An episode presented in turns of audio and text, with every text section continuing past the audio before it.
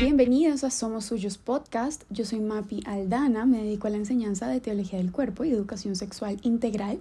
Y en este especial de Cuaresma estoy acompañándolos con una serie de lives. Estos son extractos de lives de nuestro canal de YouTube sobre temas que creo les pueden ayudar un montón a prepararse o a continuar preparándose durante esta Cuaresma. Ya hemos visto en el primer episodio de esta miniserie eh, La tentación Luego vimos el capítulo sobre el pecado y en el episodio de hoy vamos a estar hablando de la perseverancia. Cómo puede ser que la mayoría de las veces, sobre todo en cuaresma, tenemos un montón de propósitos increíbles y entramos, empezamos con todo el ánimo y poco a poco la fuerza nos va faltando, las intenciones van cambiando, el propósito se ve no tan importante y desistimos. Todo eso y más vamos a estar hablando hoy en Somos Suyos Podcast. Vamos antes de empezar a hacer una oración a Nuestra Señora Madre de la Sabiduría para que aquel que es la sabiduría se digne llenarnos con su espíritu y nos permita a todos, a ustedes y a mí, aprender un poquito hoy, ¿les parece? En el nombre del Padre, del Hijo y del Espíritu Santo. Señor, en esta noche te damos gracias por el don de la vida, de la fe, por ser miembros de la iglesia, por las dudas que pones en nuestro corazón y te pedimos que envíes tu espíritu a cada corazón que está aquí conectado, que lo verá después, y que nos permitas comprender en qué consiste la perseverancia, perseverar en ti, en el amor, en el llamado a la verdad, a la plenitud que has hecho a cada uno de nosotros. Y a ti, Madre de la Sabiduría, acompáñanos y ayúdanos a guardar estas verdades, a acogerlas, como lo hiciste tú en tu corazón. Dios te salve María, llena de gracia, el Señor es contigo Bendita eres entre las mujeres y bendito es el fruto de tu vientre Jesús. Santa María, Madre de Dios, ruega por nosotros pecadores, ahora y en la hora de nuestra muerte. Amén. En nombre del Padre, del Hijo y del Espíritu Santo. Amén. Vamos a hablar de algunos comunes denominadores respecto a la perseverancia y luego sí podemos hablar pues específicamente de, de ciertos contextos en que la perseverancia tiene características particulares, ¿no? En el trabajo o en el apostolado. Es decir, podríamos hacer un live para cada uno, pero pues la idea es como hablar en general de ciertas cosas que nos ayuden a todos. ¿Qué les puedo contar yo? A mí también me ha costado muchísimo. Hay, hay algo muy particular y es que ustedes se van a dar cuenta que emocionarnos, esto lo dice Fray Nelson Medina, emocionarnos es muy fácil perseverar es muy difícil. Y yo creo que eso tiene sentido cuando, cuando nosotros descubrimos, hablando ya en el contexto de la teología del cuerpo, ese eco originario del corazón, ¿no? Hay muchas cosas generales, es decir, la raíz de aquello que llama nuestra atención, nuestro corazón, eso dirá Santo Tomás también, por ejemplo, que aquello que más nos interpela es aquello que más potencialidad tiene de salvarnos, ¿no? La verdad, el amor, la belleza pero a cada uno de nosotros nos llama de manera particular, ¿no? Entonces, por ejemplo, el gozo que tú experimentas cuando te sientes llamado a una vocación particular, ¿no? Al matrimonio, a la vida consagrada. Es un gozo muy grande y emocionarte respecto a ese llamado, a ese eco originario que esa vocación produce en ti. Casi que todos podemos identificarnos con eso, ¿no? Emocionarnos respecto, no sé, a un trabajo nuevo. Yo estaba deseando este trabajo y hace mucho tiempo y ahora lo tengo ese deseo, ese eco originario de querer trabajar en algo para lo que fuiste capacitado, algo que llena tu corazón, es algo que todos podemos experimentar. A veces ustedes me escriben, yo quiero empezar un apostolado, quisiera iniciar un apostolado en redes, ¿cómo hago? ¿Cómo empiezo? Y generalmente me dicen, siento un deseo en mi corazón, siento un deseo de evangelizar, siento un deseo de cantarle a Dios, siento un deseo de predicar. Claro, ese llamado que atrae tu corazón es natural, es hermoso, es profundo y muchos lo hemos identificado, ¿no? Pero emocionarse respecto a esos primeros ecos originarios, respecto a eso que mueve nuestro corazón, es algo con lo que todos podemos identificarnos y es algo muy fácil, ¿no? Pero perseverar en ese llamado, en ese camino, he ahí. He ahí el problema, el inconveniente. y pues vamos a hablar de algunos motivos de por qué yo creo que esto ocurre, de por qué yo también lo he experimentado y de qué cosas podemos hacer para concretamente empezar a perseverar mucho más en aquello que nosotros nos hemos propuesto y sobre todo en aquello que sabemos que Dios quiere para nosotros. Generalmente, y, todo este tema surgió, yo les pido que me manden preguntas sobre el tema que quieren. alguien preguntó, Mapi, ¿cómo perseveras tú en el camino de Dios? Entonces yo creo que vamos a empezar por esa perseverancia inicial respecto a la fe, ¿no? Yo creo que ustedes, si están conectados acá es por algo, pero han sentido ese primer encuentro con el Señor, ¿no? Y aunque muchos no han tenido esa experiencia, la siguen buscando. ¿no? Yo tengo esa relación con Dios y yo sé que tengo que buscar a Dios. Y cuando han tenido un encuentro personal con Dios, uff, aún más, ¿no? Aún más es como ese primer fervor, yo quiero todo, voy a cuanto retiro me inviten a todas las prédicas, eso me veo en YouTube, todas las prédicas de Fray Nelson, todas las prédicas del Padre Fortea, todas las prédicas, mejor dicho, de todos los padres sabios y por haber, yo voy a misa todos los días, yo rezo el rosario todos los días y empezamos con un fervor y chu, chu, chu, chu, chu, chu, y a medida que va pasando el tiempo, yo no sé si a ustedes les ha pasado, pero a mí sí, que uno mira atrás y dice, uff, ¿en qué momento yo dejé de hacer eso? Yo me acuerdo que yo antes ayunaba un montón. Ahora me cuesta, me cuesta ayunar. Yo me acuerdo que yo antes hacía el rosario todos los días y ahora es una lucha, me cuesta. Yo me acuerdo que yo antes me moría, o sea, yo sentía un gozo por ir a la Eucaristía y ahora es como que me pesa, como que me cuesta, como que lo hago, pero no quisiera hacerlo, ¿no? Yo creo que cuando nosotros miramos, yo creo que la teología del cuerpo nos ayuda mucho a esto, cuando nosotros vamos a ese hombre originario, podemos entender, como ya les decía, ese pequeño germen, esa pequeña semilla que Dios ha puesto en nuestro corazón, porque nos habla de quiénes somos y de quién es Él, ¿cierto? Claro, específicamente si hablamos del signo del cuerpo, de la sacramentalidad del cuerpo, de la sacramentalidad de la unión matrimonial, por ejemplo, que son signos que nos hablan de quién es Dios y, y de quiénes somos nosotros, para que fuimos hechos. Pero así en todo, ustedes se van a dar cuenta que Dios para aquello que nos ha pedido. Yo creo que hoy, hoy tuve segunda parte del taller de sexualidad matrimonial de hace ocho días, como un foro de preguntas. Pero hablando de esto, hablábamos de cuál es la voluntad de Dios, ¿no? Que todos los hombres se salven y lleguen al conocimiento de la verdad.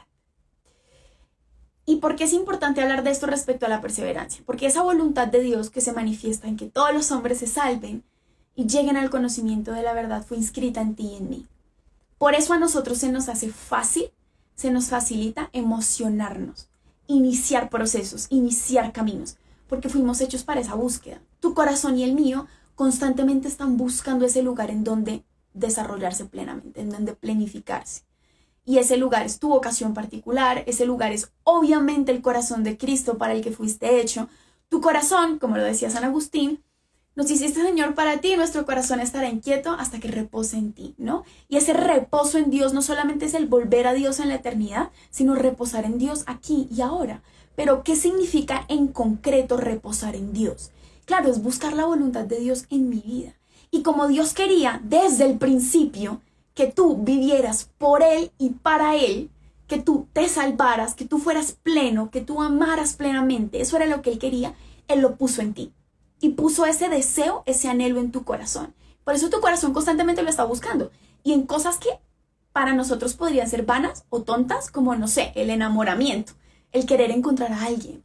O para aquellos que están súper apasionados con una profesión, o sea, la medicina, el derecho, eh, los ingenieros. Es que a mí esto, esto realmente me llama mucho. Hay, hay personas a las que les encanta el cine y les apasiona, o la fotografía, o, las mujeres que anhelan ser mamás y ven un niño y ya están llorando desde que tienen uso de razón. Yo conozco mujeres así.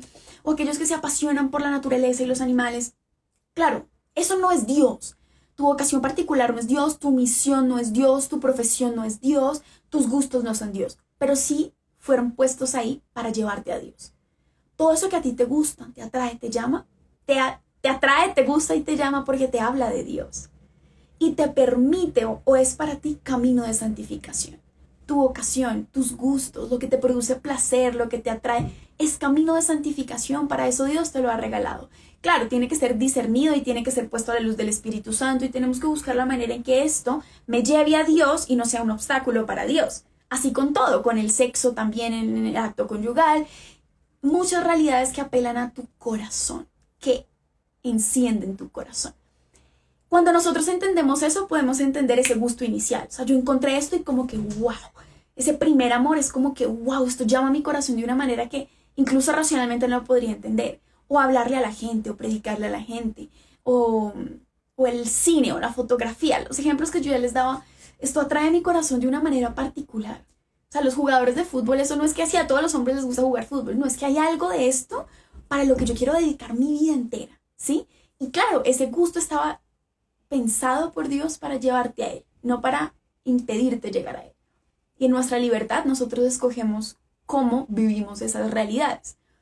Pero de ahí sale que sea casi natural que tú inclines tus proyectos a eso que te produce gozo y placer, ¿no? Que empieces la universidad súper animado, que empieces un trabajo súper animado, que empieces tu vocación al matrimonio, eso sí, diciendo todos los talleres me los he visto, me he leído amor y responsabilidad 30 mil veces, es decir, yo ya sé cómo es esto, yo quiero vivirlo, igual con la fe. O sea, cuando tú ya tienes una relación directa con Dios y tú empiezas a estudiar empiezas a formarte y empiezas a orar y tú, lo que les decía al principio, no sientes ese gozo plenificante de estar con Dios, esa semilla inicial, como ese impulso inicial, te lo ha regalado él, ¿no? La perseverancia son dos cosas. Para mí, oigan, yo no les estoy agotando el tema. Yo lo que busco aquí es que charlemos sobre lo que yo he aprendido y espero que les sirva a ustedes. Obviamente también les hablo un poco sobre lo que la iglesia nos enseña y varias cosas, pero pues también procuro hablarles de la experiencia que yo he tenido. Y para mí implica dos cosas la perseverancia. La primera es que es respuesta, pero no hay respuesta sin don. Entonces, todo ese gozo inicial que a ti te mueve a comprometerte con algo o alguien, eso es don de Dios. Don inicial, o sea, es un regalo que Él te da, ese propulsor inicial, como quien dice, agarre, pa'lante, ¿cierto? Empieza. La perseverancia es tu respuesta a ese llamado, es tu respuesta a ese amor. Él ya te dio, ahora tú respondes. ¿Cómo? Perseverando. Pero es que tú no podrías perseverar. Jesús dijo, sin mí no podéis hacer nada, ¿cierto? La perseverancia también es un don de Dios. Un don de Dios que Él da en la medida en que tú respondes, en que tú sigues optando. Entonces, cuando nosotros hablamos de la perseverancia en la fe, y yo ya les voy a contar un poquito de, digamos, de qué momentos han sido para mí claves para entender esto. Y lo primero es que la perseverancia asume que siempre vas a tener la tentación en unos momentos más fuerte que otras de volver atrás, de renunciar. Muchas personas, yo veo que aquí me hacían preguntas como esta, ¿cómo perseverar cuando se duda hasta del llamado de Dios? ¿Cómo perseverar cuando no se siente capaz?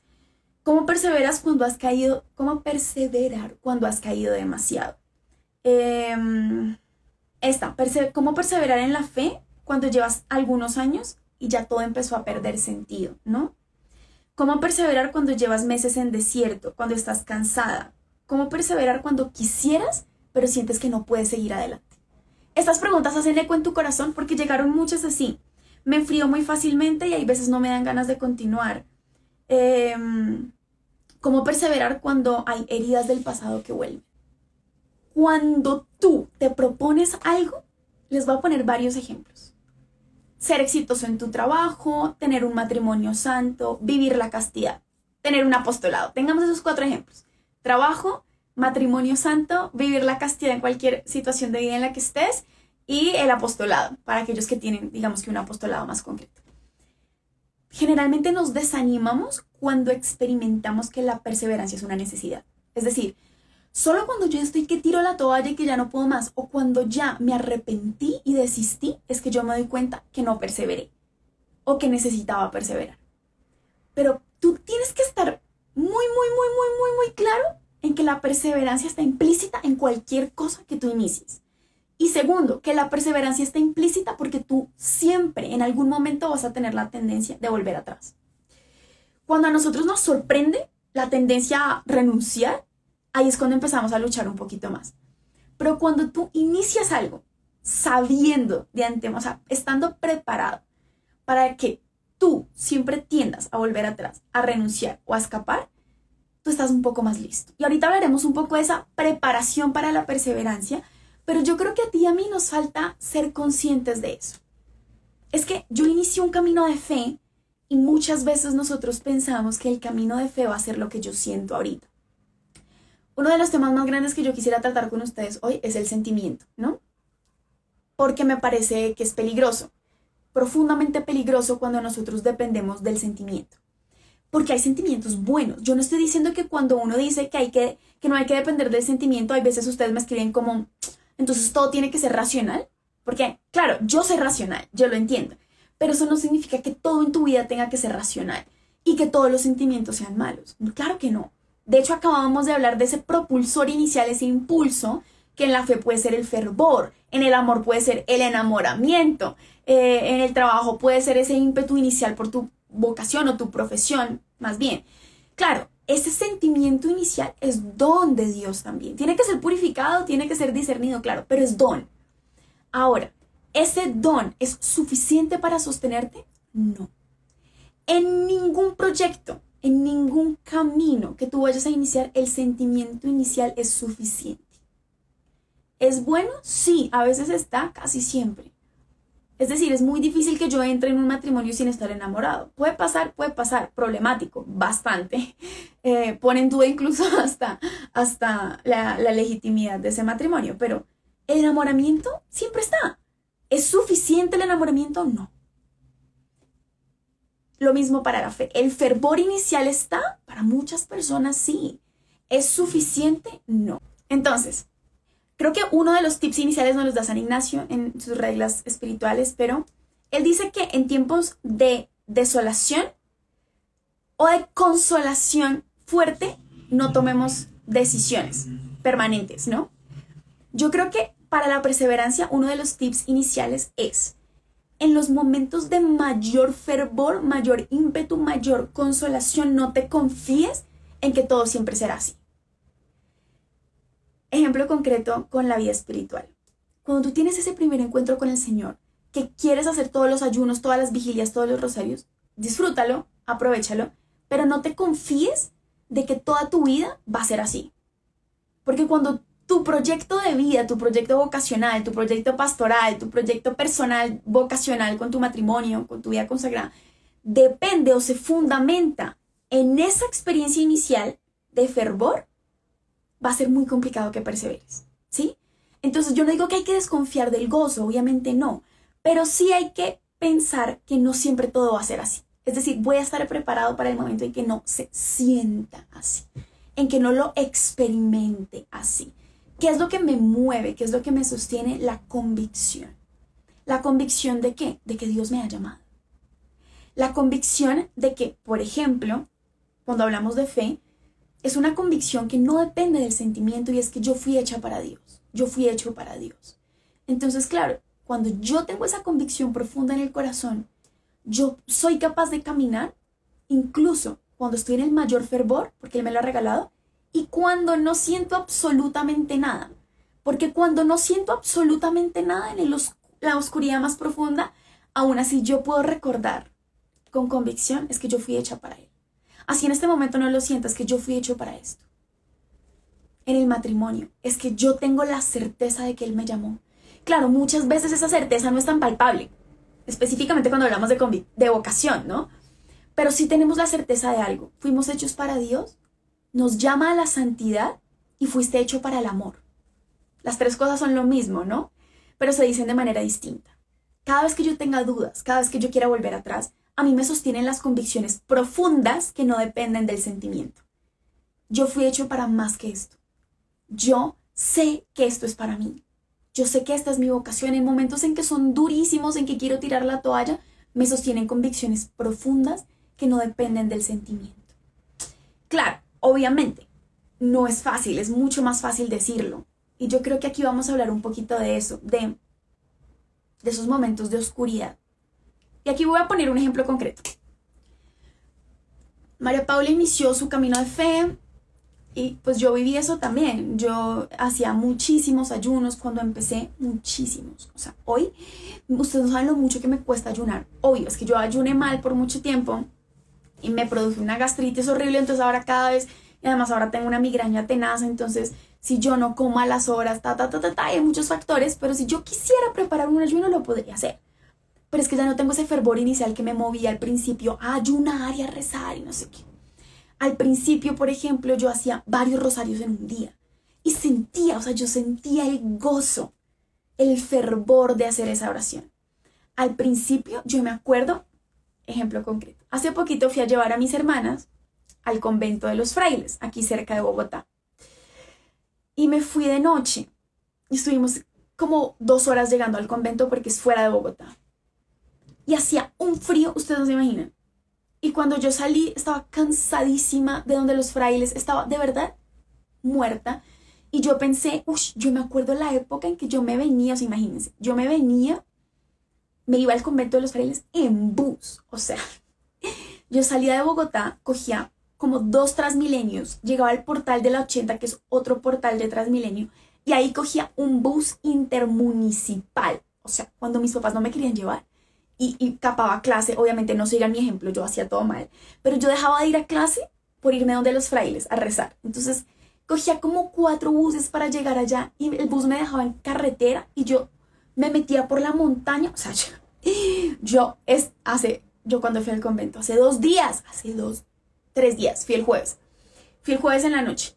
Y yo decía, yo, ¿cómo me venía en bus? O sea, si me da pereza ahora venir en carro, cómoda, sin trancón, yo cómo me venía. Y yo me iba varias veces a la semana y me hacía ese recorrido. Y yo sentía, ustedes no saben el gozo, o sea, yo caminaba por esa montaña súper feliz con el rosario en la mano. Pues ya no experimento eso hoy. Y esa es una realidad y no me puedo escandalizar. Muchos se podrían escandalizar. No, es que volvió atrás, es que volvió a la vida de pecado. Hay gente que piensa así. Yo creo que es un error cuando tú te desanimas. Es lo más natural que eso te pase. Porque el Señor te regala el gozo para que ese gozo te permita construir la convicción inicial. Pero la convicción no va a depender siempre del gozo. Era obvio que iba a haber un momento en que eso me iba a costar. Porque si no te cuesta, no es amor. Qué pena, pero es así. Cuando si nosotros lo vemos ya en el amor humano, en la vocación matrimonial, es una ilusión pensar que lo que sostiene a los esposos en el sí de todos los días es el enamoramiento inicial, porque no es así. Hablen con cualquier matrimonio, especialmente aquellos que ya están casados, no tienen que hablar con nadie, ustedes lo saben. Al principio en un matrimonio, o sea, todo es amor, todo es fervor, eso se miran y se derriten, sienten mariposas, dragones, lagartijas en el estómago, la pasión inicial es una cosa impresionante, eso se quitan la ropa, eso cada vez que pueden vuelven a renovar sus votos matrimoniales con el acto sexual. Es decir, es un con el tiempo hay muchas circunstancias y casi que tú tienes como ese pico y tú vuelves a, tu estado normal. Y muchas veces cuando tú has tenido bajas en tu vida, la perseverancia no es esto. Nosotros hay veces pensamos que la perseverancia es esto en la vida de fe. O sea, yo tuve un punto muy bajo porque no tengo un tablero para mostrarles o amé. Pero yo tuve un punto muy bajo en mi vida. Luego conocí a Dios y ahora perseveré. Yo conocí mi vocación tal y perseveré. Yo empecé tal apostolado, tuve dificultades al principio, pero luego perseveré. Mentira, si esta es tu idea de perseverancia, tú estás destinado a la frustración contigo mismo y con el camino que estás empezando. Pero la perseverancia en la vida real no se ve así se ve así, así. Pero si ven que hay algo constante, cuando yo bajo, tengo a dónde subir. Y cuando yo subo, siempre hay dónde bajar. Esta línea del medio, cuando yo, a pesar de las caídas, los desánimos, las oscuridades, y a pesar del gozo, el fervor, el enamoramiento y la plenitud que a veces puedo sentir, ¿sí?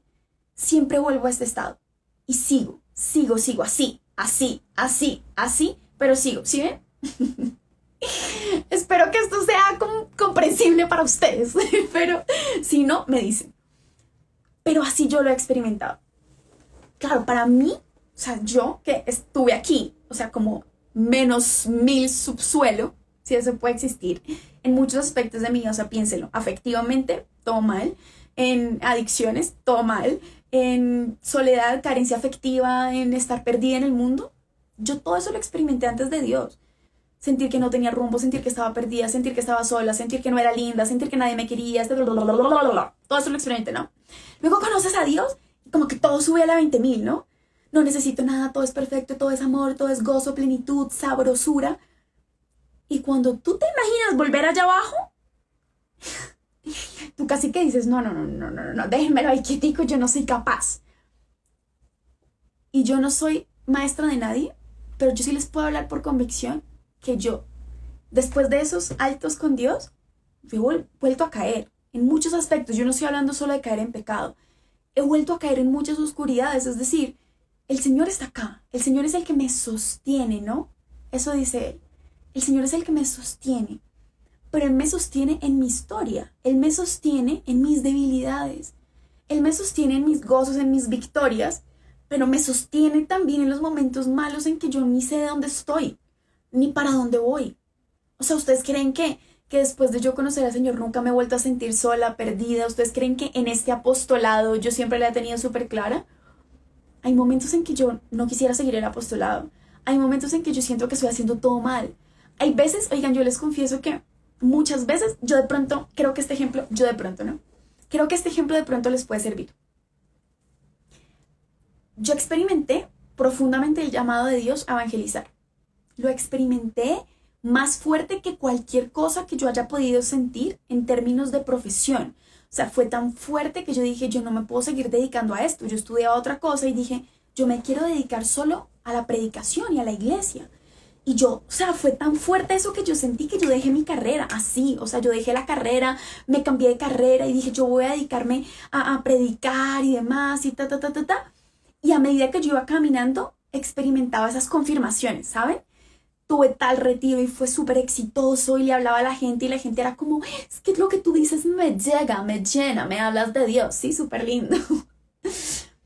Y tú dirías, no, pues ya, o sea, clarísimo, esto es lo mío para siempre, para toda la vida. Pues no, o sea, yo he sentido así, de la misma manera como he sentido el llamado, he sentido unos fracasos. Yo he experimentado estar predicando un retiro o estar predicando un taller sentir, esto no es para mí. Así, o sea, así se los digo. Yo he experimentado muchas veces el decir, yo me equivoqué. Yo me equivoqué, la teología no era para mí, yo no debería estarle predicando a nadie, la gente no conecta con lo que estoy diciendo, me estoy, o sea, estoy perdiendo el tiempo. Yo voy a volver, voy a volver a estudiar derecho. Oigan, yo he experimentado eso. Voy a volver a estudiar derecho, esto no es para mí. ¿Qué es lo que me sostiene? El sentimiento. Imagínense que yo cambiara de opinión cada vez que siento diferente. O sea, aquí haría una maestría en teología y luego volvería a estudiar derecho y luego volvería y cambiaría a psicología y luego volvería y andaría así por la vida. Claro, muchas veces el sentimiento cambia, pero la convicción profunda de que es Él el que me ha llamado, ahí me sostiene. A pesar de lo que yo pueda sentir, cuando tú ya sabes que estando aquí o estando aquí hay una convicción, a ti no te da tanto miedo mirar hacia abajo y no te da tanto desesperanza mirar hacia arriba pero tienes que estar preparado a que esto va a pasar. Si tú crees que la perseverancia es que nunca te vas a desanimar, que nunca vas a querer renunciar, que nunca vas a querer volver atrás, es mentira.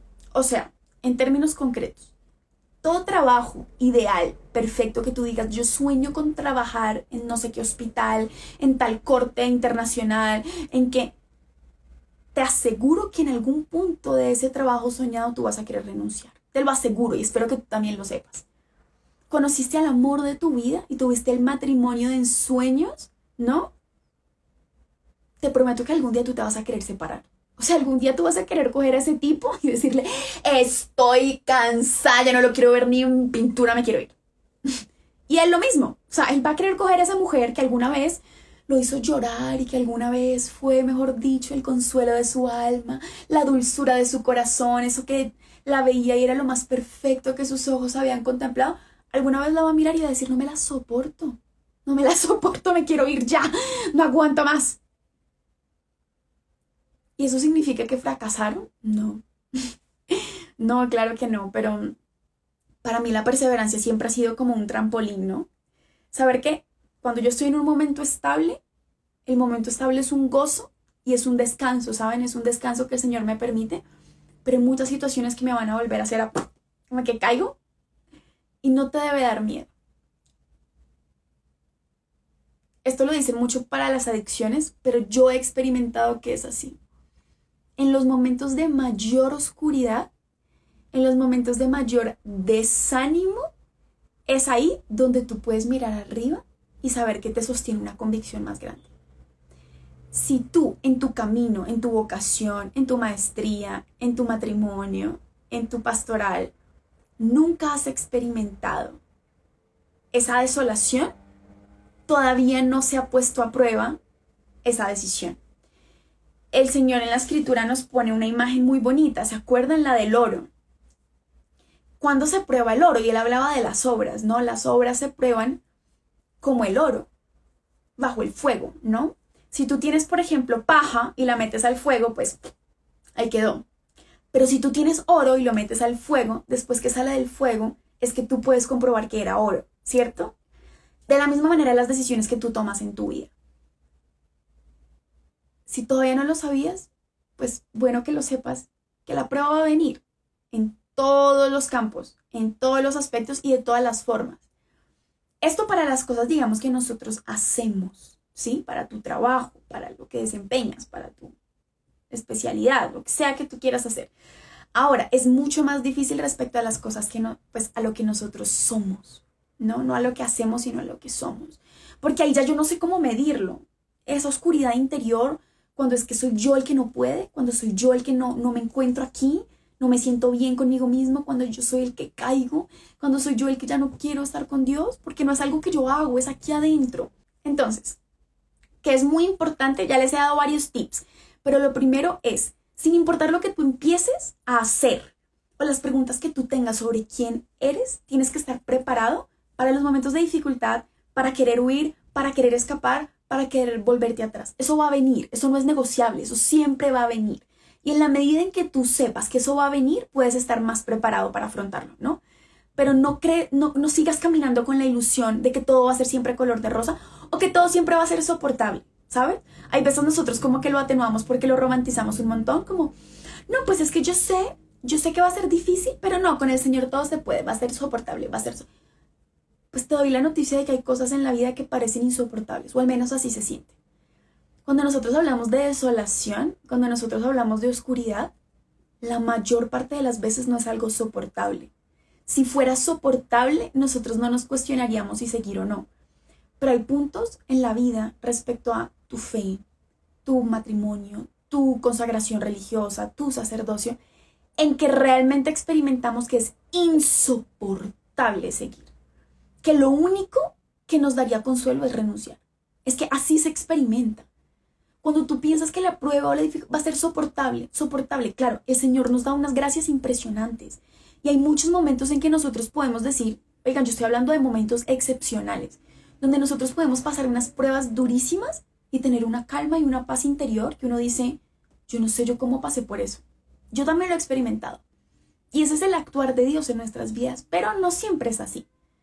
Oigan, Jeremías, el profeta Jeremías, llegó a decir, maldito el día en que nací. O sea, ustedes imagínense la crisis en la que ese man estaba, porque para maldecir de esa manera el día en que nació. O sea, el man dijo como ojalá me hubieran abortado. Estaba en una crisis que uno dice, eso es soportable, no tenía nada. Y era el profeta de Yahvé. O sea, hablaba con Dios y llegó a experimentar una desolación insoportable. Y piensen así muchos. Es decir, cojan la Sagrada Escritura y van a ver que esa idea romántica que nosotros tenemos de la plenitud o de la santidad o, o del amor, esa idea romántica no existe. Se ha experimentado en la crudeza de la propia vida. Y estos hombres y estas mujeres han podido experimentar una convicción profunda de quién era Dios, de quiénes eran ellos y de a qué los llamaba, era precisamente en esos momentos de desolación y de prueba horrible ejemplo bajitico, bajitico nuestro Señor. O sea, nuestro Señor tenía dudas de que el Padre era Dios, pues no, era Dios. Sí, como que dudas uno diría, ¿será que tuvo dudas de si Dios era Dios, si Dios lo amaba, si Dios estaba ahí? Padre, ¿por qué me has abandonado? ¿Ustedes creen que eso lo dijo el de chévere? Vamos a ver cómo suena el principio de este salmo. Suena lindo. A ver, escojamos en la mente qué salmo nos gusta aquí mientras estamos crucificados. Era un dolor profundo del corazón de sentirse abandonado por causa de nuestros pecados, de experimentar la consecuencia del pecado del hombre, el abandono de Dios. Aparta de mí este cáliz. O sea, para que el Hijo de Dios, que vino exclusivamente a dar su vida por nosotros, fuera capaz de decir, aparta de mí este cáliz, es porque era una cosa casi insoportable. ¿Qué lo sostuvo? Pero no se haga mi voluntad sino la tuya. O sea, nuestro Señor perseveró en el plan de Dios para su vida. Padre, aparta de mí este cáliz, pero no se haga mi voluntad sino la tuya. Hay una convicción que no depende ni de la agonía ni del éxtasis profundo del sentimiento. Y el Señor experimentó el sentimiento humano, experimentó la traición, experimentó, Jesucristo lloró de alegría. O sea, se le conmovieron las entrañas y lloró. Padre, te bendigo, porque has enseñado estas cosas a los pequeños y las has ocultado a los sabios. Es decir, humanamente experimentó un gozo que lo llevó a las lágrimas y humanamente experimentó una, una desolación que lo llevó a decir, aparte de mí, pero la voluntad de Dios para su vida no dependía ni de sus éxtasis ni de sus tinieblas. Él tenía una convicción que lo sostenía. Yo nací para esto. Aquí estoy. Tú me has preparado un cuerpo y por eso te digo, aquí estoy para hacer tu voluntad. Esa enseñanza que nos da Jesucristo la van a encontrar en las escrituras. A la Virgen María, ejemplo fidedigno, encarnado de eso. En momentos de un gozo y en momentos de una tiniebla que uno dice casi insoportable. Cuando tú sabes que vendrán momentos insoportables, es ahí y yo creo que eso nos ayuda muchísimo a darnos cuenta que la obra no es nuestra, que no depende de nosotros, porque si dependiera de nosotros, uh, pero tú nunca, nunca, nunca, nunca, nunca, nunca, nunca, nunca verdaderamente vas a poder perseverar en algo si no has pasado por esa prueba casi insoportable, en cualquier cosa de tu vida. Y por eso nos cuesta y por eso nos da miedo, porque pensamos que el gozo inicial es suficiente, ¿no? Nos da pánico ser probados. No sé si recuerdan un pasaje del Evangelio en que Jesús dice que el Padre hace salir su sol sobre malos y buenos y llover sobre justos e injustos. Eso ya debería decirnos algo, es decir, que va a haber sol, va a haber sol. ¿Para quién? Para los buenos, para todos. Todos experimentaremos momentos de gozo, momentos de fervor, momentos de aliento, momentos de consolación, todos. Pero la lluvia también cae sobre justos e injustos. Van a haber momentos de desolación, de pérdida, de frustración, incertidumbre. ¿Para quiénes? ¿Para los malos? No, para todos. Cuando yo sé que eso viene, sé que lo que me tiene que sostener es más que el sentimiento. Ahí concluimos como la primera enseñanza, ¿no? Prepárate para la prueba Hijo, si te acercas a servir al Señor, prepara tu alma para la prueba. Eso es un proverbio, estoy casi segura. Si te acercas a servir al Señor, prepara tu alma para la prueba. Piensa en eso en su vida de fe. Piensa en eso en el amor humano. Si te acercas a amar de verdad, prepara tu amor para la prueba.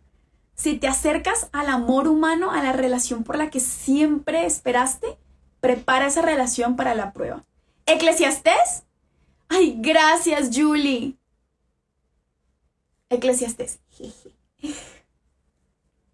Si te acercas a la vocación particular que tú soñaste y anhelaste de ser médico, abogado, prepara esa vocación para la prueba. Y así con todo. ¿Por qué? Porque a ti lo que te sostiene es saber que aquel que te llamó terminará esa obra en ti. Claro, eres libre y te ha hecho libre para escoger. Obvio, tú siempre puedes decir que no. Siempre, puede, siempre podrás irte a la mitad del camino. Siempre, siempre. Pero cuando tú sabes que es Él el que te ha llamado, eres capaz, eres capaz, porque Él te capacita. ¿Sí? Hay una cita de San Pablo que dice, aquel que inició esta obra en vosotros la llevará a feliz término.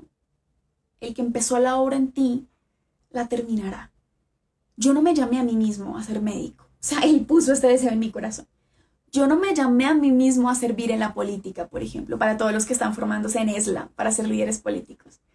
Yo no me llamé a mí mismo al matrimonio. Yo no me llamé a mí misma a la fe. Yo no me llamé a mí misma a la santidad. Él me llamó. Y como Él me llamó, Él me dará la gracia y Él me capacitará y Él me sostendrá, incluso cuando yo ni vea, ni oiga, ni entienda. Esa convicción nos sostiene. Para terminarles el ejemplo del apostolado, en los momentos en que yo he experimentado ganas de tirar la toalla, la toalla literal que yo, como les he confesado, he dicho, yo no vuelvo a predicar nunca en la vida. Me confundí, me confundí, esto no es para mí, realmente voy a volver a estudiar derecho, eso sí es lo mío, esto de la evangelización como que no, no es para mí, ya por la razón que sea. hay veces porque estoy desanimada, hay veces porque mm, he sido incoherente, a veces porque estoy cansada, a veces porque me va mal, me fue mal en un retiro, me fue mal en una prédica, o me fue mal en un taller, o lo que sea. ¿Qué es lo que me sostiene? Es que yo no me inventé esto. Si yo me lo hubiera inventado, todavía diría, bueno, hace rato se hubiera acabado. Pero es que él me llamó. Y si él me llamó, tiene que tener un plan. Así que algo que a mí me consuela mucho es saber que Dios no se quita. Vamos al ejemplo concreto de la fe. Yo espero que esto te sirva. Cuando Él te llamó, Él ya sabía que tú te ibas a cansar. Cuando Él te llamó, Él ya sabía que tú estabas herido y sabía cómo y en dónde estabas herido. Cuando Él te llamó, Él sabía que tú te ibas a querer volver atrás. Él sabía. Él ya te conocía cómo eras tú, cómo estabas cuando te llamó. Él no te llamó precisamente por lo herido que tú estabas. Te llamó porque sabía lo que podías llegar a ser. Porque Él vio siempre más allá. Él solo quiere que tú confíes y que le permitas construir eso en ti. Lo que aún eres capaz de hacer, de vivir, de dar, de servir. Y Él, dice Santa Teresa, no se muda, ¿cierto? Solo Dios basta. Ustedes saben el himno famoso de Santa Teresa.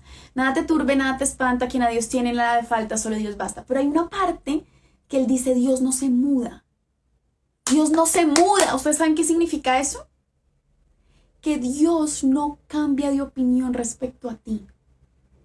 Es decir, la vocación que Dios tiene para ti a la santidad, a la felicidad, a la plenitud, tu misión particular, tu vocación, tu profesión, lo que Él ha pensado para ti no cambia, ni por lo que tú hagas, ni por lo que tú sientas o no sientas.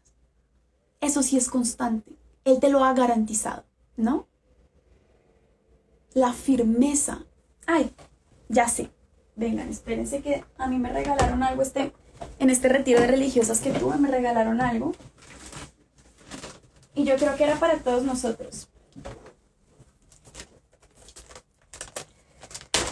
Y no digan que yo no les comparto las cosas especiales que el Señor me regala. Y dice, mi mano le dará firmeza, mi brazo lo hará fuerte. Oigan, esto lo, a mí me lo regalaron el jueves. Justo tiene mucho que ver con el tema de este live. Y el jueves no teníamos tema, así que creo que esta es la providencia. Pero es el Salmo. Salmo 88 dice, mi mano le dará firmeza, mi brazo lo hará fuerte. ¿Qué te dará firmeza? Él. ¿Quién te da la fortaleza? Él.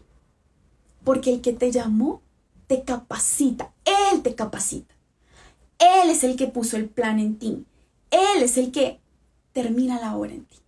Él es el que te sostiene. Y cuando yo lo leí, ¿saben qué experimenté? Porque obviamente, ustedes no se imaginan, a varias personas que estaban en el retiro les dieron una cita también. Y todas eran como súper románticas. O sea, unas eran como, te llevaré al desierto y hablaré a tu corazón. El Señor te consuela. Entonces todas tenían como unas citas súper profundas, súper románticas. Y yo leo esto. Les confieso aquí, entre los poquitos que estamos, pues, que yo me desanimé un montón. O sea, yo decía, no entiendo Jesús. O sea, a los demás les dices que los vas a llenar de amor y de gozo y a mí es que mi mano le dará firmeza, mi brazo lo hará fuerte. Porque saben, yo que pensé cuando leí esto, dice, si me va a dar firmeza y si me va a hacer fuerte es porque se vienen cosas horribles. O sea, ¿cuándo necesitas tú ser fuerte? Cuando las vainas van mal. ¿Cuándo necesitas firmeza? Cuando estás más débil que un flan. Y yo, no, pues, o sea, ¿esto qué es? La profecía y fracaso. ¿Qué es esto? Oigan, no, yo me desanimé un montón cuando vi esto porque yo dije, sí me está prometiendo fortalezas porque ya me está augurando como quién sabe qué nivel de crisis. Yo cogí esa cita y yo las quería así en la mesa. Y además que todas las que estaban ahí súper emocionadas y yo así, Mapi, ¿a ti qué te tocó? Y yo no, quiero hablar de eso. Y después el Señor, hablándole a mi corazón, me dijo, ¿y es que tú qué pensabas, mi reina linda? ¿Que yo te quiero blandengue como un flan? O sea, si tú pensabas, María Paula, que el amor era siempre estar fortalecida porque tú eres fuerte, lo único que vas a ver de aquí para adelante es debilidad, la tuya. Y si querías ver otra cosa, conmigo no era. Y yo, ah, ah. Y claro, el Señor siempre me dice, el Señor siempre me dice o me recuerda que yo todo lo tengo muy claro acá, ¿no? Y claro, decir estas cosas es muy fácil, pero cuando tú estás de cara a la debilidad, a la oscuridad, al, al fracaso, a la frustración, ahí es mucho más difícil que lo que tú ya sabes aquí tenga sentido. Pero mi mano te dará firmeza y mi brazo te hará fuerte. Es decir, tú cuentas con una mano, tú cuentas con un brazo y eso no cambia. Volvamos a Teresa, que yo empecé a hablar de esto por Santa Teresa, pero, pero era eso. Dios no se muda. Cuando llegue, iba a decir algo muy feo, pero no lo diré. Cuando lleguen tus ganas de lanzarlo todo por la borda, cuando lleguen las ganas de coger tu matrimonio y hacer así, tirarme por la ventana, cuando lleguen las ganas de coger el apostolado y cerrar la cuentica, cuando lleguen las ganas de no volver a rezar y de no volverte a confesar y de no volver a misa y de nada, Dios no se muda.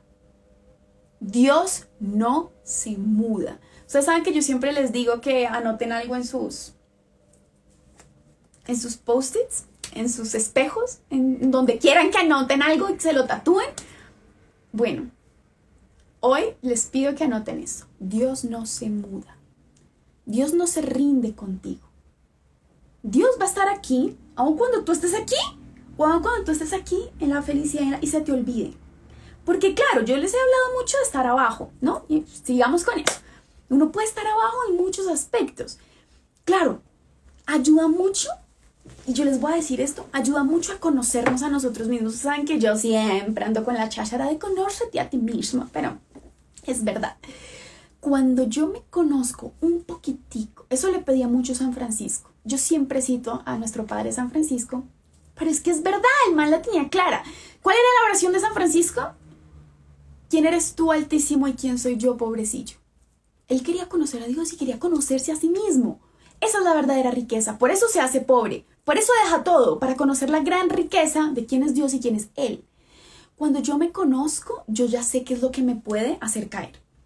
Es decir, qué es lo que me impulsa a mí a estar en esos estados de desesperanza y de desolación. Cuando yo me conozco, yo sé por qué estoy sintiéndome como me siento. No siempre, pero uff, muchas veces ayuda. A mí me ayuda. Algo que nosotros tenemos que tener muy en cuenta y es que cuando hablamos de sentimiento, sobre todo cuando estamos muy acostumbrados a dejarnos llevar por el sentimiento, se nos olvida, se nos olvida que nubla todos nuestros sentidos, nuestra experiencia más inmediata.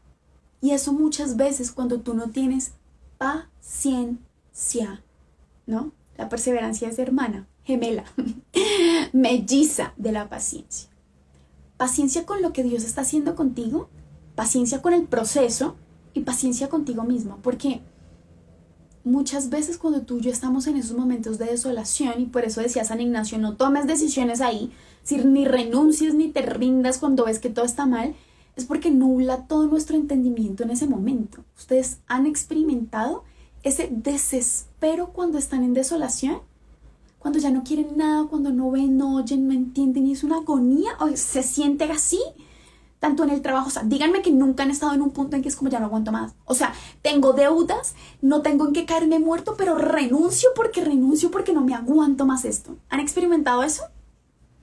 O es que yo sé que esto debería ser lo que yo debería luchar, pero es que ya no me aguanto esto y me voy a separar mañana porque es que ya no me aguanto a esta persona. O este ejemplo yo sé que Dios me llamó a esta comunidad, a esta parroquia, pero ya no me aguanto. O sea, yo no me aguanto al párroco un día más. O sea, a mi obispo no me lo soporto. A esta hermana de comunidad, a mi líder de pastoral, no me lo aguanto, me largo. Porque parroquias es lo que hay, o sea, grupos es lo que hay. ¿Han experimentado eso? ¿Lo han experimentado? Porque esas, esas experiencias son naturales pero en esos momentos no estamos llamados a tomar decisiones. O sea, si tú vas a renunciar a algo, por amor a Dios te pido que no sea en esos momentos. Porque el único, el único que va a tener que vivir con las consecuencias tanto de tus opciones como de tus renuncias, eres tú. Y en el fondo, si era algo que Dios había pensado para ti, si era algo para lo que Dios te había llamado, era algo que te iba a llevar a la felicidad.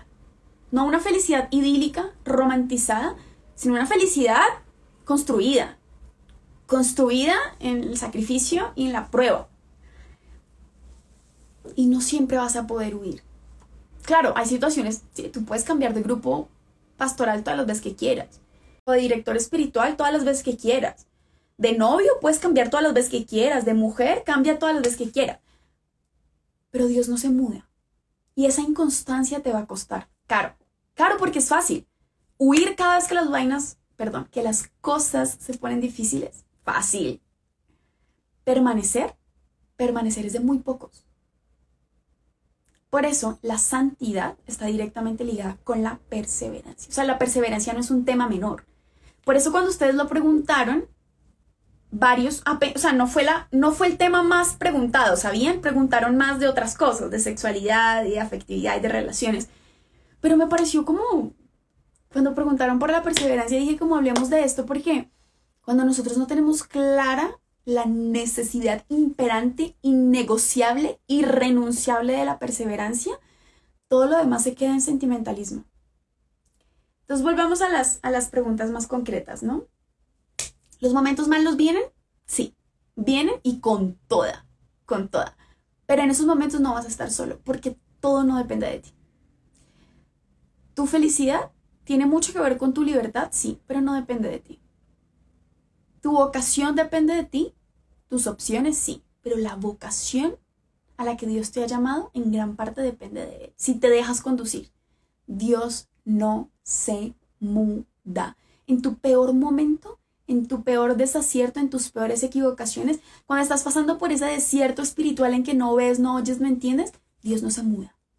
Siempre que tú estés ten la certeza de que podrás mirar arriba y siempre va a haber un brazo que te va a volver a llamar que te va a volver a sostener, que te va a levantar si tú te dejas. Y eso es lo bonito de estar abajo. Oigan, cuando uno ya está abajo, no hay para dónde más bajar. O sea, ya cuando tú estás abajo, cuando tú ya no ves, cuando tú ya no sientes, cuando tú ya no oyes, cuando tú ya no quieres, no hay dónde más. O sea, no hay dónde más hundirse, no hay a dónde más caer. Yo no estoy hablando del pecado. El pecado, uy, sí que hay siempre donde más caer. Pero cuando estoy hablando como de infelicidad, como, como de ese desacierto, como de esa inconformidad, de esa frustración, esa inquietud interior, es muy bonito que tú tengas la certeza de que siempre cuando estás abajo, lo único que puedes hacer es mirar arriba. Mirar arriba y recordar, y ahí vamos para la segunda parte, y es recordar los momentos de estabilidad. Y eso es muy bonito. Cuando el Señor nos regala a nosotros esos gozos y esas certezas iniciales movidas por el fervor, son dones y son regalos que te recuerdan el por qué empezaste algo. Y cuando nosotros hay veces estamos ahí abajo hundidos, estamos tanto mirando la situación y la oscuridad y lo que sentimos que se nos olvida volver al principio. Muy teología del cuerpo, pero es importante. Siempre vuelve al principio. Vuelve al primer amor, al primer amor con Dios. Recuerda cómo te llamó. Recuerda lo que experimentaste, lo que sentiste cuando conociste a Dios por primera vez. Y recuerda que fue Él el que te llamó. Recuerda que Él tiene un plan para ti, que tú estabas perdido y Él te llamó.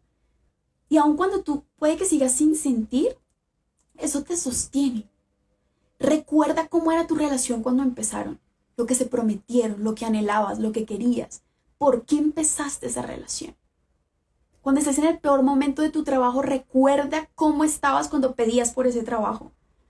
Recuerda lo mucho que lo anhelabas y los proyectos que tenías y las ganas que tenías de servir y de hacer algo ahí. Recuerda el gozo cuando entraste a ese grupo, cuando te pusieron tu primer tarea pastoral, cuando dictaste tu primer taller, tu primer retiro, cuando veías los frutos que Dios estaba dando en tu apostolado. Recuérdalo, porque eso no es suficiente para seguir, pero en los momentos de oscuridad son regalos de Dios. ¿Ustedes fueron a misa hoy? Yo espero que sí. Espero que sí de la segunda de Pablo a Timoteo. ¿Sí se acuerdan cómo empieza? Acuérdate de Jesucristo. Hay otras traducciones que dicen haz memoria de Jesucristo. Y justo es la lectura de laudes de hoy. ¿Se dieron cuenta para los que hacen la liturgia de las horas? Era la lectura de laudes y yo leí esa palabra haz memoria de Jesucristo. Para los que se la quieren leer completa o la quieren recordar, está brutal. O sea, esta lectura es como nos da vida, ¿no? Como toda su palabra. Pero es segunda carta del apóstol Pablo a Timoteo, capítulo 2, del 8 al 13. 2, 8 al 13. Pero vean esta preciosura para nuestro live de hoy. Querido hermano, o sea, querida hermana tú, querido hermano tú que estás ahí, acuérdate de Jesucristo. Haz memoria de Jesucristo.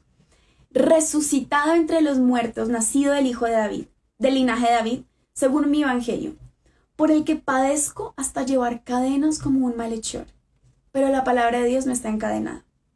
Por eso lo aguanto todo por los elegidos, para que ellos también alcancen la salvación y la gloria eterna en Cristo Jesús. Es palabra digna de crédito que si morimos con Él, también viviremos con Él. Oigan, ya voy a llegar. ya voy a llorar. Ustedes se, se dieron cuenta de que yo escogí el tema de hoy de la perseverancia ayer, como en un minuto. Y haciendo memoria de lo que estábamos hablando, recordé que la lectura de hoy, de la segunda carta, de la segunda lectura de Pablo, era, hablaba de la memoria. Y acabo de leer que la palabra habla de perseverancia. O sea, si ustedes no creen que esto es providencia de Dios, ya, desconéctense ya, o sea, pueden decir, ya, váyanse a dormir, todo va a estar bien. Pero los que están impactados como yo, por favor, lloren conmigo, lloren conmigo. Sigue así. Es palabra digna de crédito. Si morimos con Él, también viviremos con Él. Si perseveramos, también reinaremos con Él. Si lo negamos, también Él nos negará. Si somos infieles, esta es una de mis frases favoritas de toda la escritura. Si somos infieles, Él permanece fiel porque no puede negarse a sí mismo. Ya voy a Eso saben lo que me produce el Señor. Aquí, San Pablo acaba de resumir todo lo que yo llevo diciendo como por 40 minutos. Entonces, gracias, Pablo, te amo. Pablito hermoso. Pero vean, todo lo que hemos hablado está en cada uno de los versículos de esta carta que acabamos de leer, pues, de este fragmento de la carta. Pero vamos al principio. Querido hermano, acuérdate de Jesucristo. ¿Se acuerdan que estábamos hablando de que en los momentos de desolación nos sostiene recordar? Una de las potencias del alma, ¿cuál es? ¿Cuáles son las potencias del alma, hermanos míos, que somos suyos? Voluntad, memoria y entendimiento. Son las tres potencias del alma. Voluntad, memoria y entendimiento. ¿Por qué la memoria? Ustedes se han puesto a pensar, ¿por qué la memoria es una potencia del alma? ¿Nunca pensamos en esas cosas? La voluntad, como que la tenemos un poco más clara, ¿no? El entendimiento también. Pero la memoria, ¿por qué la memoria es una potencia del alma? Nunca he pensado. San Pablo está hablando de eso hoy. Haz memoria de Jesucristo. Eso te salva para algo el Señor ha capacitado tu alma para eso, ¿no? Te ha capacitado. La memoria, la memoria es potencia del alma precisamente porque está llamada siempre a llevarte a la verdad, ¿no? La memoria. Haz memoria de Jesucristo. Vamos a aterrizarlo un poquito respecto a lo que hemos estado hablando, no en cuanto a potencia del alma, pero sí a la pertinencia de la memoria respecto a la perseverancia, ¿no? Cuando estés en tu peor momento, cuando ya no quieras nada, haz memoria. Claro, Pablo dice haz memoria de Jesucristo, pero precisamente ahí, haz memoria de lo que Jesucristo empezó en ti. Haz memoria del amor primero. Haz memoria. ¿Y saben qué implica ese hacer memoria? También según la teología del cuerpo, es vuelve al principio. Haz memoria de eso que puso en tu corazón para que fuiste hecho. Haz memoria del amor para el que fuiste creado. Haz memoria de lo que te impulsó a empezar. Haz memoria y recuerda que esto vale la pena. Y si la fe, vale la vida. Para eso fuiste hecho, para eso fuiste creado. Haz memoria. Y eso a nosotros nos cuesta un montón cuando estamos en oscuridad, pero es necesario haz memoria. Por eso Pablo se lo dice a Timoteo, papi, ¿estás mal? Haz memoria de Jesucristo, acuérdate, acuérdate, acuérdate que no todo es lo que estás sintiendo ahorita. Acuérdate que no todo es tan horrible como lo estás experimentando ahorita. Acuérdate, acuérdate que hay alguien que te ama, alguien que te llamó, alguien que te creó para el amor, alguien que te sostiene. Acuérdate. Porque cuando nosotros estamos en oscuridad, que no sentimos nada, que no vemos, que no entendemos, tenemos la memoria. Claro, ya no puedo decir el típico consejo, estás triste, no te sientas triste. es como, pues me siento triste y qué. claro, tú no puedes pretender que en esos momentos de desolación el sentimiento sea lo que te va a consolar. Estás triste, ya no estés triste. ¿Estás desanimado? No te sientas desanimado, anímate. no, pero recuerda, en medio de lo que estás sintiendo, recuerda. Y eso te sostiene en esa convicción profunda del principio, del origen, del fundamento, ¿no? Entonces, sigamos. Acuérdate de Jesucristo resucitado entre los muertos. ¿A ustedes les pasa que a veces escuchan algo de la escritura y como que, ay, sí, tan bonito? ¿Ustedes saben lo que está diciendo Pablo ahí? Acuérdate de Jesucristo que está vivo. Acuérdate que el que te llamó no está muerto, no está por allá en la nebulosa, no es Zeus en la nube mirándote. El que te llamó está vivo. El amor, Jesucristo que es el amor, está vivo resucitó entre los muertos, venció la muerte. Acuérdate que ya venció la muerte. Tu muerte. ¿Estás desanimado porque pecaste, porque caíste, porque te cuesta mucho la castidad? Acuérdate que Él ya venció la muerte, ya venció tu pecado, ya venció tu impureza, Él ya venció tu lujuria, él ya venció todas las ganas que tú tenías de hacerte daño, de usar, de ver pornografía, de masturbar. Acuérdate que Él está vivo y que venció la muerte, tu muerte. Esa es la resurrección. Ese es el misterio más grande. O sea, después de la encarnación de Cristo, la resurrección de Cristo, en eso se fundamenta nuestra fe. Sin encarnación no hay fe, pero sin resurrección tampoco. Acuérdense de lo que dice Pablo. Si Cristo no ha resucitado, vana es nuestra fe acuérdate que Cristo ha resucitado. Está vivo. Puede contigo. Puede contigo, te ayuda, te sana, te salva porque ya venció tu muerte. Acuérdate, incluso cuando no sientas, acuérdate. Y eso se lo está diciendo a Timoteo. ¿Y quién es Timoteo? O sea, si te cabe alguna duda, Timoteo eres tú y Timoteo soy yo. María Timotea, me pueden decir de ahora en adelante. y por él, por el que ha resucitado, padezco hasta llevar cadenas. Eso que tú sientes, esa falta de perseverancia, claro, porque hay veces pensamos que todo nos tiene que salir bien a la primera, ¿no? Me tiene que ir bien, me tiene que salir bien, todo va a estar bien. Maybe not. No siempre todo va a estar bien. No siempre todo te va a salir a la primera. Es que porque yo opté por la castidad, ya, o sea, automáticamente, desde esa primera elección, de ahí para adelante, la castidad y yo seremos uno. No, o sea, probablemente vas a caer. Ojalá que no, ojalá que no, Dios no quiere eso. Pero Él puede contigo si vuelves a caer. ¿Cuáles son las cadenas? Porque Pablo dice, padezco hasta llevar cadenas. ¿A ustedes eso les suena muy bonito? padecer y estar encadenado. Claro, él está contando un suceso histórico, obviamente, estaba preso, le encarcelaron, tal, pero piensa en las tuyas. Tú no padeces en vano. Esa desolación que tú tienes porque ya no quieres seguir trabajando ahí, esas ganas que tienes de renunciar a tu grupo juvenil, a tu parroquia, a tu matrimonio, de divorciarte, de no volver a la fe, de no volver a misa, de no... ¿Es un padecimiento? Sí, pero es en vano, no. San Pablo decía, yo no padezco en vano. Yo no padezco en vano, lo hago por Él, porque Él me ha llamado. Y ahí es donde todas esas luchas, sufrimientos, oscuridades tienen sentido. Cuando las hago por Él y para Él. Porque yo sé que esto no es todo lo que hay. Eso dice San Pablo. La palabra de Dios no está encadenada.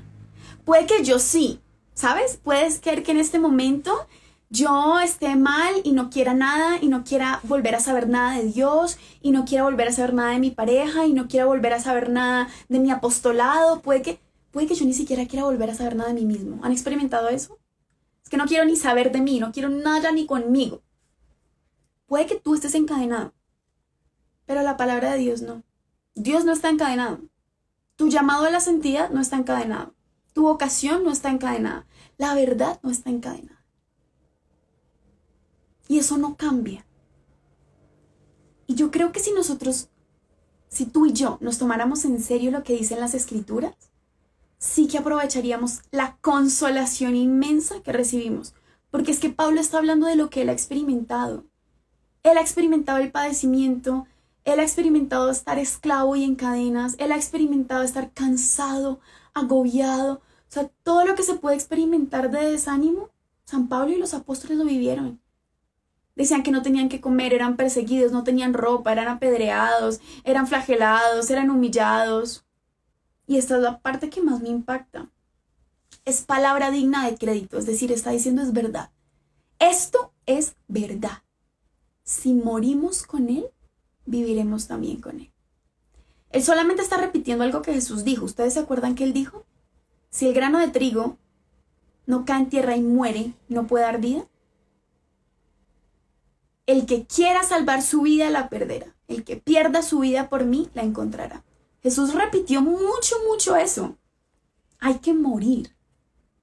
Si tú creías que la fecundidad en tu profesión, que ser exitoso, que ser un buen profesional no implicaba morir, estás en el lugar equivocado.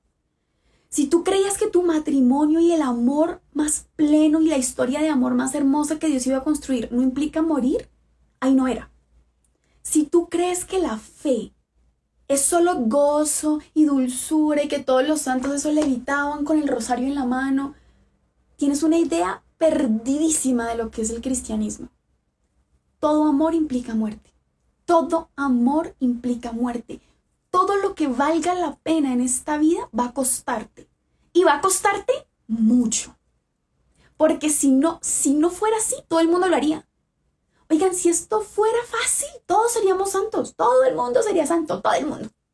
Todos los matrimonios serían exitosos, toda la gente sería exitosísima. Pero cuesta, y cuesta mucho. ¿Hasta cuánto? Hasta la muerte. ¿Y qué dice Pablo? Si perseveramos, reinaremos. Eso dice, si perseveramos con Él, reinaremos con Él. ¿Saben qué significa eso? que hay una forma de perseverar que no es con él. Y eso nos lleva al siguiente punto de nuestra charla de hoy, que ya está alargadita, ya solo quedan 10 minutos. Prometí que hasta las 10 y media. Hay una forma de perseverar que no es con Jesús. Y yo creo que eso también nos lleva a pensar en las intenciones del corazón. No es lo mismo la perseverancia para el creyente que para el no creyente. Porque ¿qué es lo que te sostiene a ti? Esa es la pregunta. ¿Qué te sostiene? ¿Te sostienes tú solito? ¿Te sostiene tu sentimiento? ¿Te sostiene la vanidad? Porque eso puede pasar. Que nos sostenga lo que no vale la pena. Te puede sostener para muchas personas, creo que esto es así, que te sostiene el miedo. Yo sigo yendo a misa, yo sigo cumpliendo, yo sigo eh, confesándome, es por miedo al infierno. Te sostiene el miedo te sostiene la obligación, te sostiene la conveniencia. Es que yo no me separo porque, ay, ¿quién me cría los hijos después?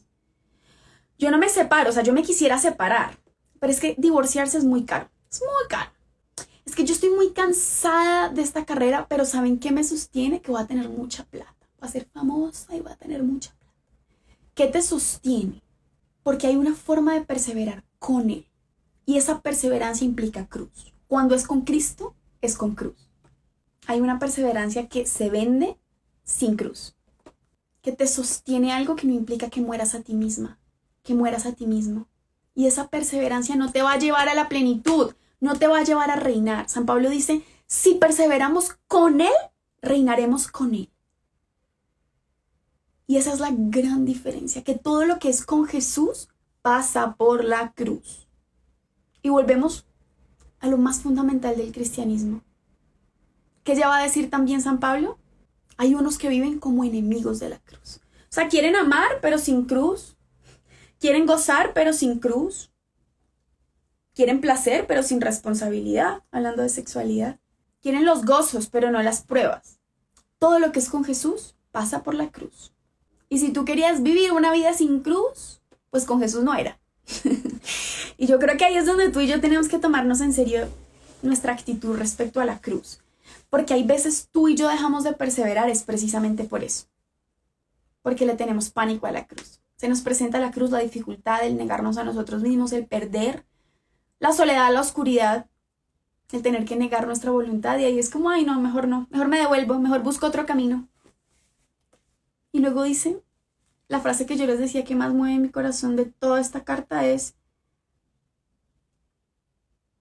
si somos infieles, Él permanece fiel porque no puede negarse a sí mismo.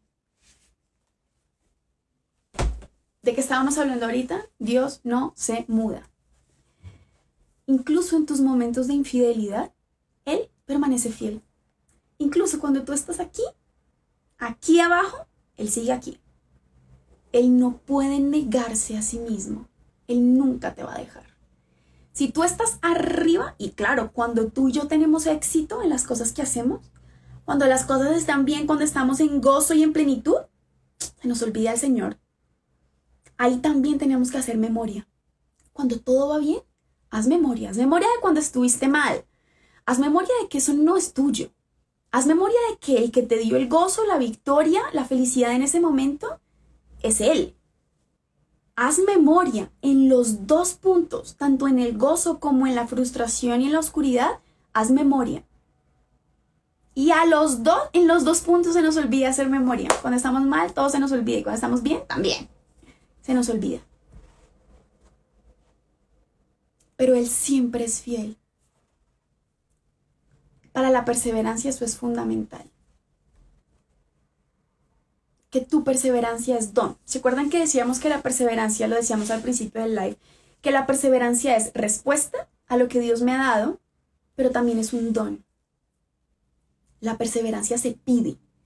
Imagínense que cuando yo entré al convento a mí me impresionaba mucho. Para los que no saben, yo estuve en un convento porque siempre me, me preguntan como, ¡Ah, tú estuviste. Sí, hay dos, o sea, hay parte uno y parte dos de mi testimonio, aquí lo pueden ver, pero cuando yo entré al convento, me impresionaba mucho que las hermanas que ya eran perpetuas, o sea, que ya habían hecho sus votos perpetuos, siempre que hacían oración pedían eso. Y a mí eso como que me cuestionaba, pero siempre su oración era, Señor, te pido la gracia de la perseverancia. Ayúdame a perseverar en los votos. Y yo, bueno, ya hicieron votos perpetuos, o sea, ya no hay vuelta atrás, o sea, ya, ya, se casaron con Jesús, ya, ¿para qué? Y me decía, es que yo todavía me puedo ir. O sea, muy perpetua y muy todo lo que tú quieras. El día de mañana puedo coger mis cosas quitarme el hábito y ponerme un vestido y me largo y me caso con el primero que se aparezca. Yo soy capaz de eso. Y es esa conciencia profunda de que yo aún soy capaz de volver atrás. Es decir, puedes estar en el mejor momento, puedes estar ya súper casado, puedes tener el mejor trabajo, puedes estar en el gozo espiritual más grande, estar dictando retiros, charlas. No se te olvide que tú aún eres capaz de volver atrás. Cuando a ti se te olvida, ¿se acuerdan de eso que hablábamos? Cuando a ti se te olvida que tú todavía eres capaz de lo peorcito de lo peorcito, se te olvida pedir por la perseverancia. Señor, ayúdame a perseverar en este buen deseo que tú has puesto en mí. Y eso tiene que ser una oración cuando empiezo, tiene que ser una oración de todos los días. ¿Estás en la fe? Pide la perseverancia. Eso hacían los santos, ¿saben? Pedían la perseverancia final. De hecho, hay promesas, no sé si ustedes saben, para los que, por ejemplo, rezan el rosario todos los días, la Virgen prometió la gracia de la perseverancia final. O sea, eso es una promesa de María. Para los que se consagran a San José, San José prometió la gracia de la perseverancia final. ¿Eso qué nos dice? Que la perseverancia final es un don de Dios. Que nadie, nadie, nadie, nadie, nadie, nadie está garantizado en la perseverancia. O sea, a nadie le han garantizado ya la victoria. Nadie. O sea, tú y yo, un segundo antes de morirnos, aún podemos negar a Cristo. Eso es real. O sea, si, si a mi Dios no me sostiene y si yo no me dejo sostener por Dios, yo les prometo que yo el día de mañana voy y me voy a vivir en unión libre con alguien. Yo sería capaz de las cosas más horribles en temas de sexualidad, por ejemplo. Yo soy consciente de que yo sería capaz perfectamente de salir mañana y hacer todo lo contrario de lo que yo digo acá. O sea, yo, María Paula Aldana, yo sería capaz de hacer unas cositas que yo les digo, Señor, dame la gracia de perseverar en el bien. Dame la gracia de perseverar en la verdad. Tú me diste este apostolado. O sea, ¿ustedes creen que esto es súper fácil? ¿Que esto es soplar y hacer botellas, como dice mi papá? Yo no me quejo. Oigan, yo no me quejo. Pero claro, nosotros a veces vemos el producto final de lo que ustedes ven ahí, de un live, de un post, de una ilustración, y ustedes dicen, no, súper fácil. Cero fácil. Sobre todo porque hay momentos en que uno no está bien. Hay momentos en que uno no quiere. O sea, hay momentos en que uno está de vacaciones y le toca sacar el trípode y hacer un live en la mitad de un hotel. Hay momentos en que yo literalmente no me quiero parar porque estoy muy cansada y no me quiero maquillar ni ponerme aquí. O hay momentos en que tengo migraña y digo la luz del trípode en la cara. Hay momentos en que tú quisieras los domingos, por ejemplo, hacer otras cosas. Yo no me estoy victimizando, oigan, solamente quiero que, que comprendan que no todo es el producto final de lo que nosotros vemos como algo así. ¿Cierto? Hay muchos momentos en que yo tener un apostolado pues no es lo más... es muy bonito, sí, pero implica sacrificios. Obviamente, eso no, no es lo que la gente piensa. Créanme que no. No romanticen esta vaina porque no es así. Todo tiene su trabajo, todo tiene su lucha. Hay momentos de oscuridad, hay momentos de felicidad, hay momentos en que te sientes animado, hay momentos en que no quieres nada, ni volver a predicar, ni volver a hacer nada. Pero es precisamente ahí donde hay que seguir pidiendo la perseverancia. En los momentos en que estoy bien, Señor, yo hoy te pido perseverar en este apostolado. Tú me lo has regalado, ayúdame a perseverar en él. Tú me diste los medios, me diste los dones, me diste el amor y el deseo de seguir, pero yo sé que yo sería capaz de no hacerlo. Así que te pido la perseverancia para Somos Suyos. Te pido la perseverancia para mis amistades, porque es difícil. Hay veces que uno quisiera coger los amigos que lo decepcionan a uno y mandarlos por la borda. Yo la primera. O sea, hay veces que yo quisiera coger a mis amigos cuando no son lo que yo esperaría. Y sabes que tu amistad ya no me interesa, no la quiero. Chao, bye. Señor, ayúdame a perseverar en el amor, a perseverar en la paciencia, en el perdón, en la comprensión de que todos somos diferentes, de que todos nos equivocamos. Ayúdame a perseverar en la fe. Dame la perseverancia final porque yo sé que el día de mañana, el día de mañana, ¿qué tal María Paula conozca a un musulmán y se enamore perdidamente y diga yo apostato, apostato y me vuelvo musulmana por estar con el man este? Señor, líbrame. Pero puede pasar. O sea, Claro que puede pasar. Señor, dame la perseverancia final, que hasta el último instante de mi vida yo opte por ti y te ame. Y te reconozca como mi Señor y mi Salvador. Eso se pide. Si tú no pides perseverancia, Jesús dijo, pedid y se os dará. Hay que pedir. Para que me peguen, dice Pablo. Para que me vendan por un camello. Con un musulmán. La perseverancia hay que pedirla. Pero no te conformes solo con pedirla. ¿Es necesario pedirla? Sí. ¿Es suficiente? No siempre. Porque aquello que tú pides tiene que ser también trabajado por ti. ¿Saben? La perseverancia cuando tú la pides no es que el Señor te la vaya a mandar empacada. Toma perseverancia, mi reina, para ti, de mí para ti. El Señor te va a dar oportunidades de perseverar. O sea, cuando tú le pides al Señor, Señor, dame perseverancia, el Señor te va a dar muchas oportunidades de perseverar. Es decir, te va a dar muchos momentos en que no quieras perseverar para que sea necesaria la perseverancia. ¿Sí se entiende? Señor, dame la humildad. El Señor te va a dar muchos momentos que requieran humildad. Señor, dame por favor coherencia. El Señor te va a regalar muchos momentos donde debas ser coherente. Exactamente eso pasa con la perseverancia. Si te acercas a servir al Señor, prepara tu alma para la prueba. Antes de irme, solo quería, respecto a la castidad, decirles, no se asusten. O sea, si tú crees que la castidad es que nunca vas a volver a tener ganas de fornicar, que nunca vas a volver a tener ganas de ver porno o de masturbarte, no es verdad. O sea, tienes que estar preparado porque las ganas van a volver. Y eso hace parte de la perseverancia. Eso hace parte del camino, ¿no? Conocerte a ti conocer las pruebas y conocer lo que implica seguir. Y recordar siempre la convicción de por qué empecé. A pesar de las ganas, a pesar de lo que siento y de lo que quiero, yo desde el principio opté por un amor más grande. Yo opté por amar de verdad. Eso te sostiene, no el sentimiento, porque el sentimiento viene y va. pero la convicción sí. Y respecto a la fe, lo mismo. Yo experimenté al principio ese gozo. ¿Y saben cuándo empecé a fallar? Cuando volvieron a mí todos los deseos dormidos que tenía. Claro, porque en el fervor todos los deseos pecaminosos se apagaron. O sea, el Señor me dio una gracia muy particular. Pero cuando todo se volvió a encender otra vez, o sea, cuando todo el tiempo quería otra vez estar de rumba y estar bebiendo y estar con hombres y todo lo sexual se volvió, uff, ahí sí que tú dices, es tan fuerte la inclinación que yo tengo por irme que qué me sostiene para quedarme. Si fuera solo el deseo, ya estaría en el mundo hace rato. Porque yo deseo muchas cosas del mundo, o sea, permanecer aquí con ustedes y permanecer en la fe y permanecer con Jesús sobre todo, créanme que no es un sentimiento, porque muchas veces mi sentimiento está en el pecado. ¿Les escandaliza? Lo siento. Si se escandalizan, esta cuenta no es para ustedes. Perdón. Habrán otras más santas. Yo, desafortunadamente, no. Muchas veces mi deseo está en el pecado. Muchas veces mi deseo está en una discoteca por allá fumando, metiendo marihuana, metiendo perico, bebiendo y teniendo mucho sexo. Qué pena, es verdad. Pero es que yo no vivo solo del sentimiento. Vivo la convicción de recordar que hay alguien, un hombre, que es Dios, que se ha entregado, que me ha amado y que es fiel, aunque yo sea infiel. Y que la obra que Él empezó en mí la va a llevar a feliz término. Ya va a llorar otra vez. A mí me sostiene que el Señor me ha llamado. ¿Ustedes saben por qué Somos Suyos se llama Somos Suyos? Porque en uno de los momentos más duros de mi vida, más, más duros de mi vida, alguien me dijo, no se le olvide nunca que usted es de Jesús. Y en los peores momentos de su vida eso la va a sostener. Y en los momentos en que yo más siento que me quiero ir, y yo he tenido esos momentos, no me quiero confesar más, no rezo, nada. Lo único que a mí me hace levantarme y volver a empezar es que yo soy suya.